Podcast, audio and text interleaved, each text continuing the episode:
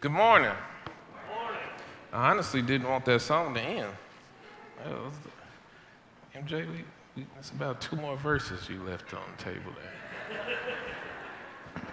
How y'all doing today? How are y'all today? You know, when, when we when we first started talking about this series of lessons, you know, um, it was something that was a bit impromptu. Well, not impromptu because Scott always plans, but we originally planned to meet on Easter, right, and to to uh, perhaps meet again right before Thanksgiving. But then God said, "I'm going to allow this thing called COVID to come down here." do some things and change some things around. And we thought we had a plan together, but look what God did. 12 weeks talking about what Jesus is talking about. We've been together for 12 weeks. And, and I know that that's a hard thing, you know, because when you have visitors come into your church, you know, sometimes they sit into your, they sit in your seat, right? And you got to be nice. You got to be godly about it. You can't say, hey, you, uh, I sit right here right? But I, have seen uh, our relationships grow stronger. I've seen uh, the, the blessedness of unity among us. And I just think that you guys, you know, not, not just, you know, Scott and Marcia and, and the other Scott, or the other Scott. I don't know who's, who's the other Scott here. But those guys work hard, but you guys, give yourself a hand for what has happened throughout these 12 weeks. Because it's been amazing. It's been amazing. You guys came back into the building when you weren't sure, right? You came back into the building. You guys have been online watching, right? Put the little hand emojis in the comments as you're watching online. This has been amazing to be a part of, and, and it, has been a privilege. It's been a help to me. Uh, it's, it's, helped me to rejuvenate uh, my physical energy, my spiritual energy as well. Being able to to to put together uh, uh, uh, sermons that, that that mean a lot more because we can put a lot more into it. We got two weeks, right? Man, it's been it's been wonderful uh, to be a part of. Today's sermon is titled Love Yours.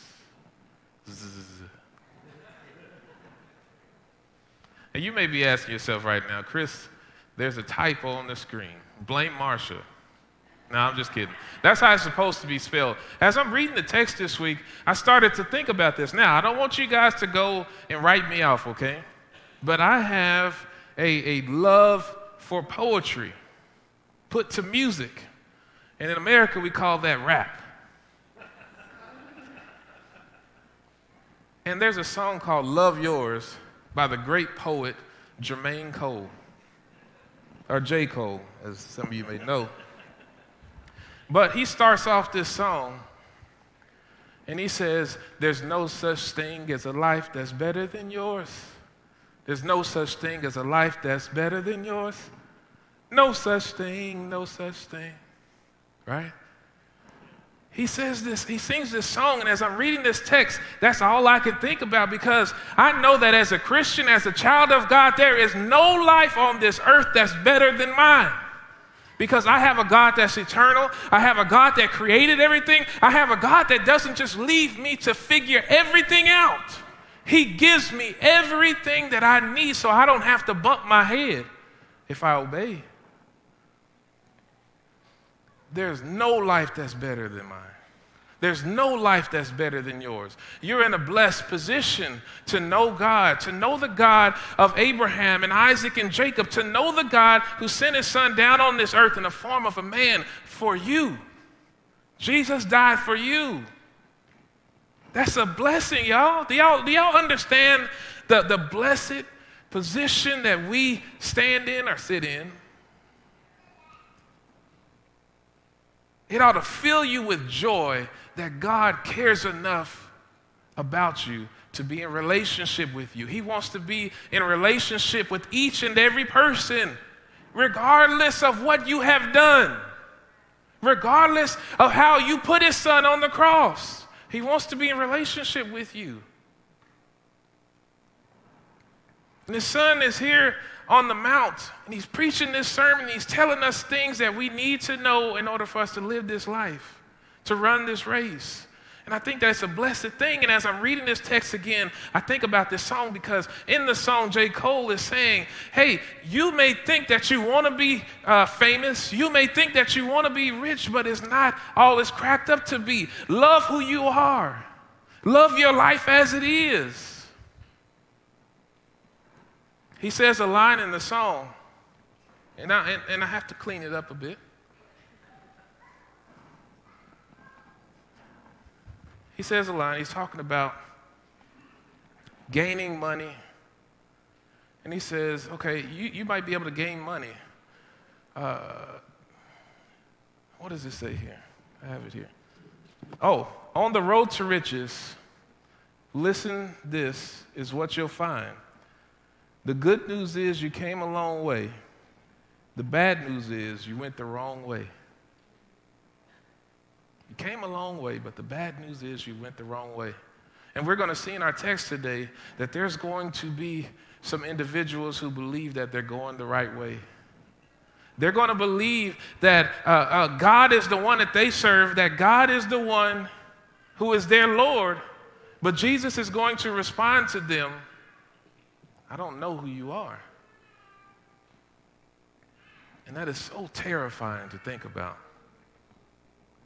It's scary to think about. But God has given us a way to where we don't have to hear those words. Turn your Bibles with me to Matthew chapter 7.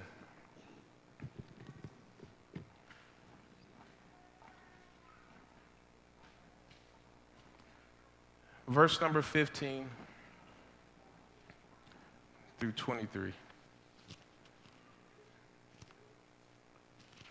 Some of you probably saying, Chris, you should already be turned to where your sermon text is. Matthew chapter 7, 15 through 23. If you're there, say amen. amen. If you're not there, say hold up. All right, everybody's there. The Bible says, Beware of false prophets. Can we say false prophets? false prophets? Who come to you in sheep's clothing but inwardly are ravenous wolves. You will recognize them by their fruits. Can we say fruits? If you're watching online, type fruits into the comment section or put an emoji of your favorite fruit. Are grapes gathered from thorn bushes or figs from thistles? So every healthy tree bears good fruit, but the diseased tree bears bad fruit. A healthy tree cannot bear bad fruit, nor can a diseased tree bear good fruit. Every tree that does not bear good fruit is cut down and thrown into the fire. Thus you will recognize them by their fruits. Not everyone who says to me, Lord, Lord, say, Lord, Lord, Lord, Lord, will enter the kingdom of heaven but the one who does the will of my Father who is in heaven. On that day, many will say to me, Lord, Lord, did we not prophesy in your name and cast out demons in your name and do many mighty works in your name? Jesus responds in verse 23 And then I will declare to them, I never knew you. Depart from me you workers of lawlessness. I want to start off by talking about snakes in the grass. Have y'all heard about that before? Have y'all heard that saying, snakes in the grass?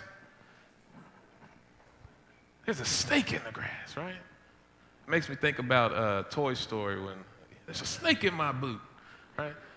There's snakes in the grass. There's people, there are people who exist in this world who do, who seek to do nothing but to deceive you. Jesus starts off in verse number 15. He says, Beware of false prophets. Beware of false prophets. Jesus here is talking about people who claim to be about the business of God, who say that they have a word from God, but they're lying. Imagine that a world where people claim to profess God and they're lying about who they are. They say that they come to you with the word from God. Jesus says, Beware. Be aware that this exists. Jesus says, Watch out. Be on the lookout. This is serious. Be on the lookout, Jesus says. Jesus cares about those he loves, so he warns us of the dangers that do exist. There are people out there who seek to deceive you. These false prophets, this is the part that we love to, to engage in, right? As a church, we love to read this verse and we say, those, fa- those false prophets, I know exactly who they are. Some of us will remember uh, the man Kenneth Copeland, who in, all, uh, in April, he said, COVID, I tell you now, you, it is over for you. And he blew away COVID. And he said, COVID, your time is up. he literally did that. Look it up on YouTube. But COVID didn't get the memo right? He spoke in the name of God and he said, This thing is over. You got these people who profess to be of God and they deceive many people. You think about Creflo Dollar, and you think about Jesse Duplantis, who stand before their church and they say, You know what? God told me that you guys needed to buy me a private plane. A fourth one. and they deceive people. And they have people who need to buy medication, who need to buy groceries, give them all of their money. And it's easy for us to point out these people as false prophets. Jesus says that when they come, they aren't going to come and say, Hey, I'm trying to trick you, believe what I'm saying. But Jesus says that they're going to come in sheep's clothing. I don't know about you, but whenever I see sheep, I want to go pet them right? I like to feel them, right? They're, they're gentle creatures. And these false prophets are not going to present themselves as something that is ferocious, but Jesus says they look like that externally, but on the inside they're ravenous wolves. And what he's saying here by this word ravenous is, is that they seek to do you harm. They don't have your best intentions in mind. Jesus says, Beware inwardly, these false prophets dressed in uh, sheep's clothing want to do you harm. You may think back even to the preacher or the pastor down the road who used to take everybody's paycheck, right? But you may you, you got to ask yourself, why does Jesus feel the need to warn of such people? Why does Jesus need to warn us of such people? I know I believe I can smell a rat from a mile away, but it's not easy to tell. It's not, it's not always easy to see. Do you remember the first time you had your heart broken? Do You remember that? Think back. Think back. Some of us, we have to go back further. Think back when you knew that you were in love in the ninth grade. You knew what it meant to be in love. And that, that long eyelash, pretty young thing, and that muscular buck of a, of a man who had just started to grow his mustache. You knew that you were in love. And you knew that this was the one that you were destined to spend your whole life with. Y'all remember that person? All of a sudden that person turned from being your future spouse to being the devil. They broke your heart, right? They broke your heart. They left you crying. They stood you up when you were supposed to go on a date. They let you pay for the popcorn and drinks and the tickets. Then they broke up with you, left you high and dry. It is possible for people to be deceived. And Jesus says, I don't want for you to be deceived as my people. I need you to understand that there are dangerous people out there who are claiming to be of my Father, but they seek to do you harm. Verse 16 It says, You will recognize them by their fruits. Jesus, what are you talking about? Jesus says, Are grapes gathered from thorn bushes or figs from thistles? I had to Google this. I knew that grapes came off of a vine, right? But I had to ask myself, Are there thorns on vines? Because I honestly didn't know. Or where does figs come from? Who even eats figs? Jesus asked these questions to say, you can't get a fruit from something where it's not supposed to grow. You're not going to grab a lemon off an apple tree, right? You're not going to grab a pumpkin from a watermelon patch. That's not something that you can do, right? Verse 17, he goes on to say, So every healthy tree bears good fruit, but the diseased tree bears bad fruit. A healthy tree cannot bear bad fruit, nor can a diseased tree bear good fruit. Every tree that does not bear good fruit is cut down and thrown into the fire. Thus you will recognize them by their fruits. Jesus says, Do you want to know how you can tell a wolf in sheep's clothing? Look at their fruits. Look at what, what their works are. Look at what they produce on a consistent basis. You can tell me all day long that you used to be a member of Destiny Child, but if you can't hold a note, your fruits don't match up with the type of tree that you said you are.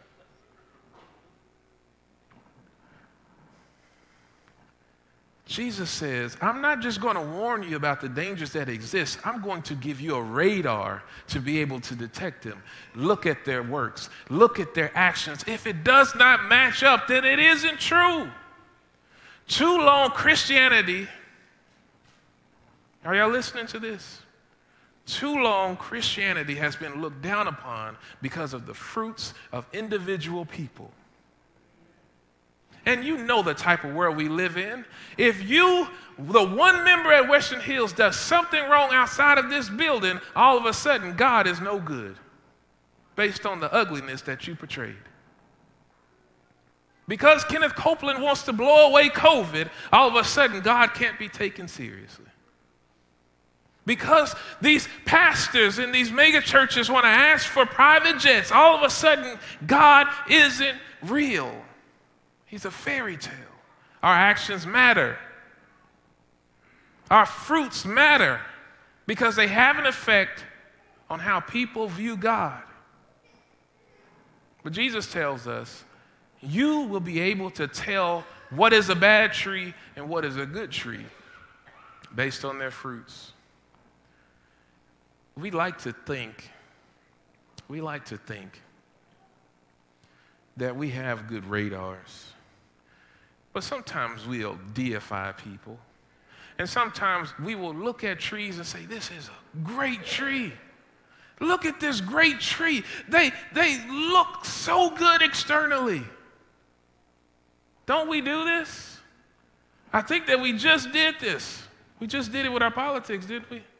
We don't like to talk about politics and God, but I get to go home next week, okay?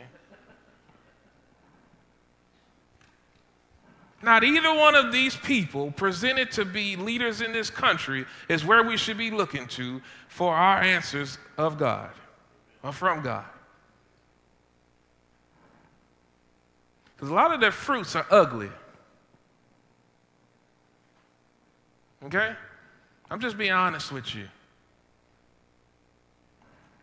A lot of the entertainers, including Jermaine himself, their fruits can sometimes be ugly. I told my kids as we were sitting down studying this yesterday, we had a family study, and I like to tell them what I'm going to preach about so when they go to sleep, they'll understand at the end what's going on. I said, if you want to know who somebody is, watch what they do. You believe what they show you. Right? You believe what they show you. If you want to know who someone is, you believe what they show you through their actions.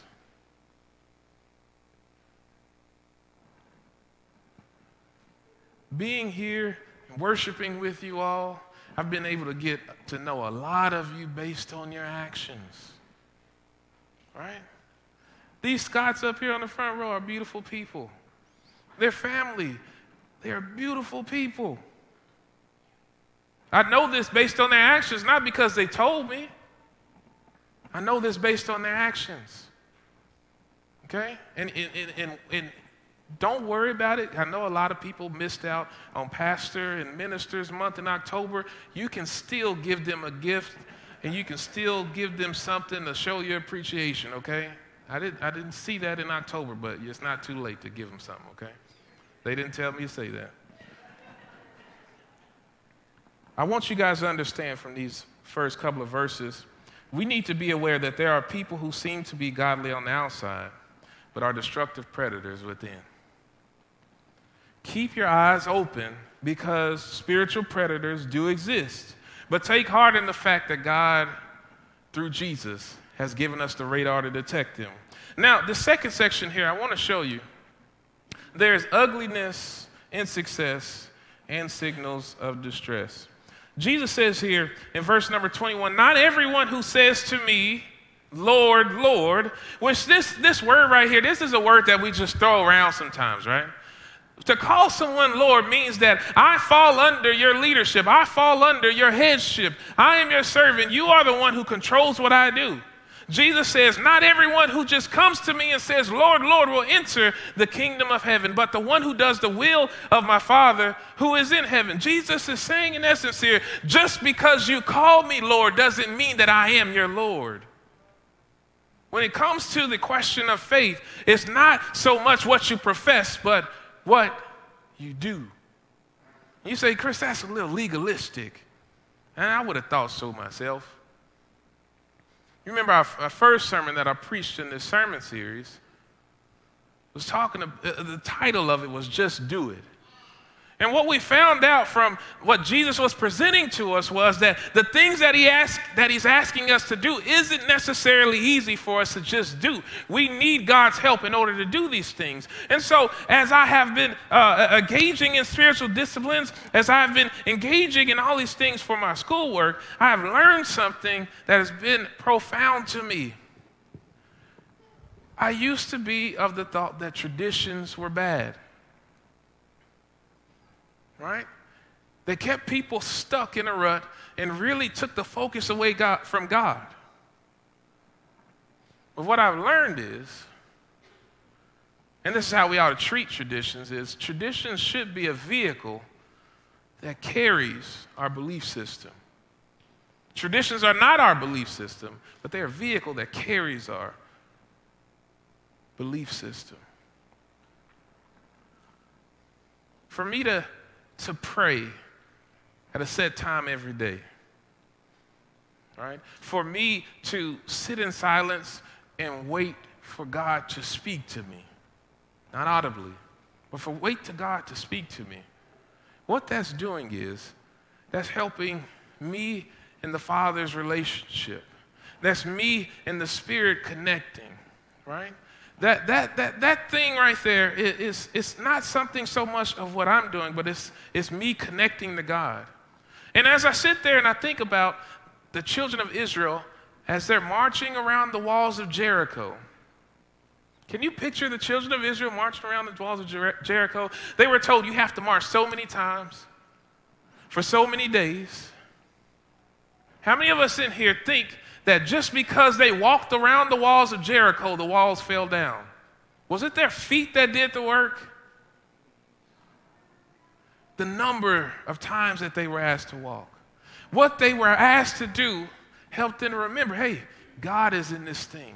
God is the one that's doing it. So it's not so much of a legalistic thing, but God does have conditions I need you to do this and recognize that I'm the one that's doing it. Right? I'm the one that's making these walls fall down. I'm the one that saved you from your sin. Recognize me as God. There is a problem. There's a problem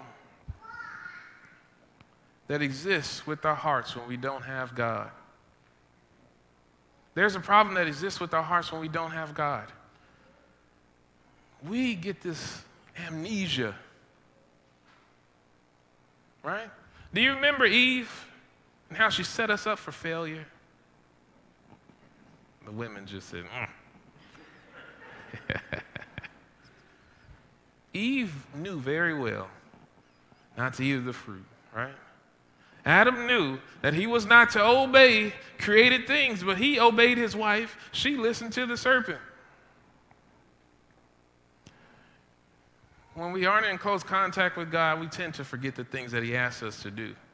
Jesus says here again, uh, verse 21 again.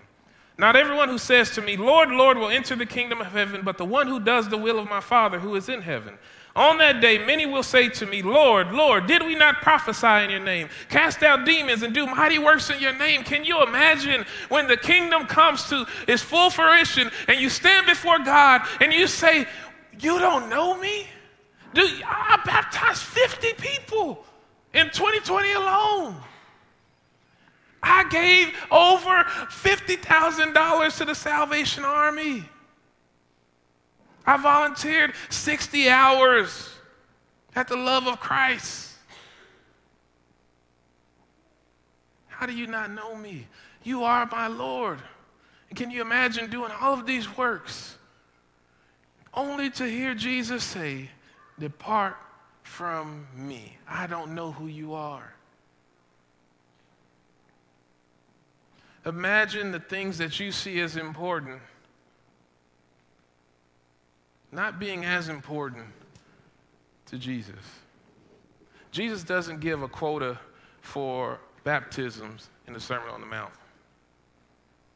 Jesus doesn't say how many sermons you have to preach in order to make it into the kingdom on the Sermon on the Mount. Jesus doesn't say how many sleeping bags you're supposed to have in the Sermon on the Mount. What he does talk about is being the salt of the earth. What he does talk about is letting your yes be yes and your no be no. What he does talk about is controlling your sexual desires. What he does talk about is turning the other cheek. Jesus tells us exactly what's important to him. And if we're neglecting that for the things that we deem to be important, we're going to be in for a rude awakening.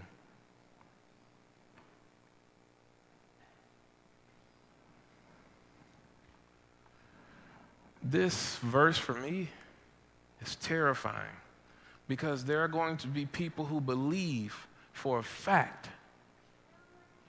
that He is their Lord and they're not going to be. That's scary. But I love my life because God doesn't just say, you figure it out. You figure out the rest. He gives us exactly what we need and coupled with the things that He asks us to do, guess what He gives us? Grace. Because guess what? There's nobody in this room or online who are, is going to make it into the kingdom of heaven without messing up somewhere along the way. Amen.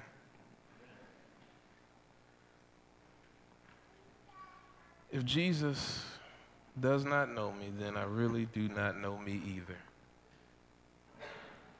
The problem with our relationship with God is not a failure of obedience, but a failure of heart. That's what I've noticed throughout this whole series is that Jesus is asking us to volunteer for a renovation of heart. He's asking us to volunteer for that. He's asking us, hey, change your heart. Become who you want to be for an eternity.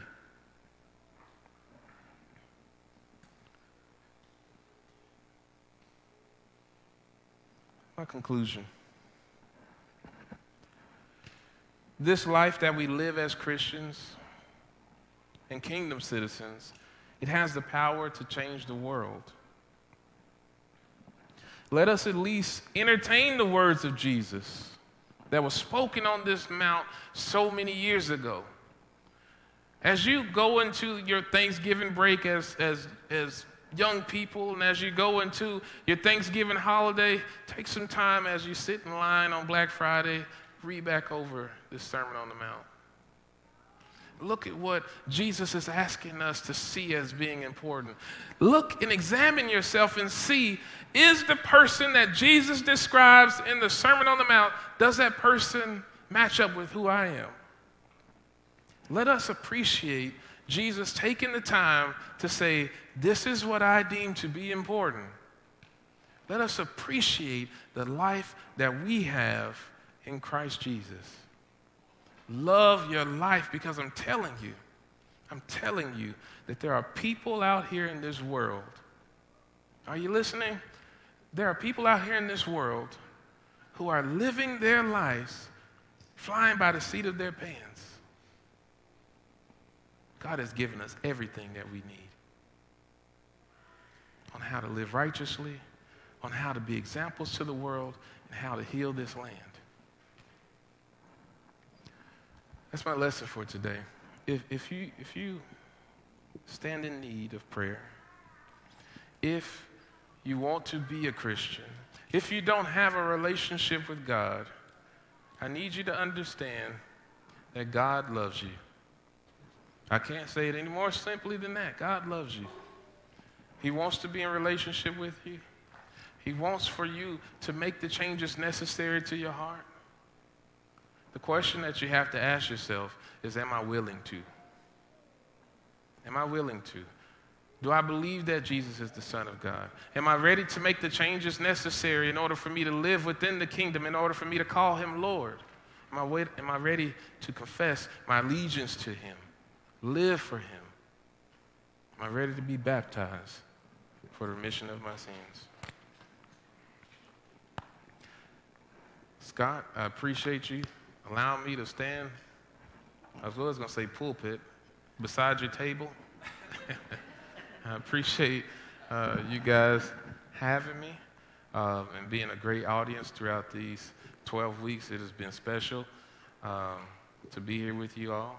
Um, it's great to see the many faces, some faces that I get to see very often, uh, but it's great to, to worship with you for this extended period.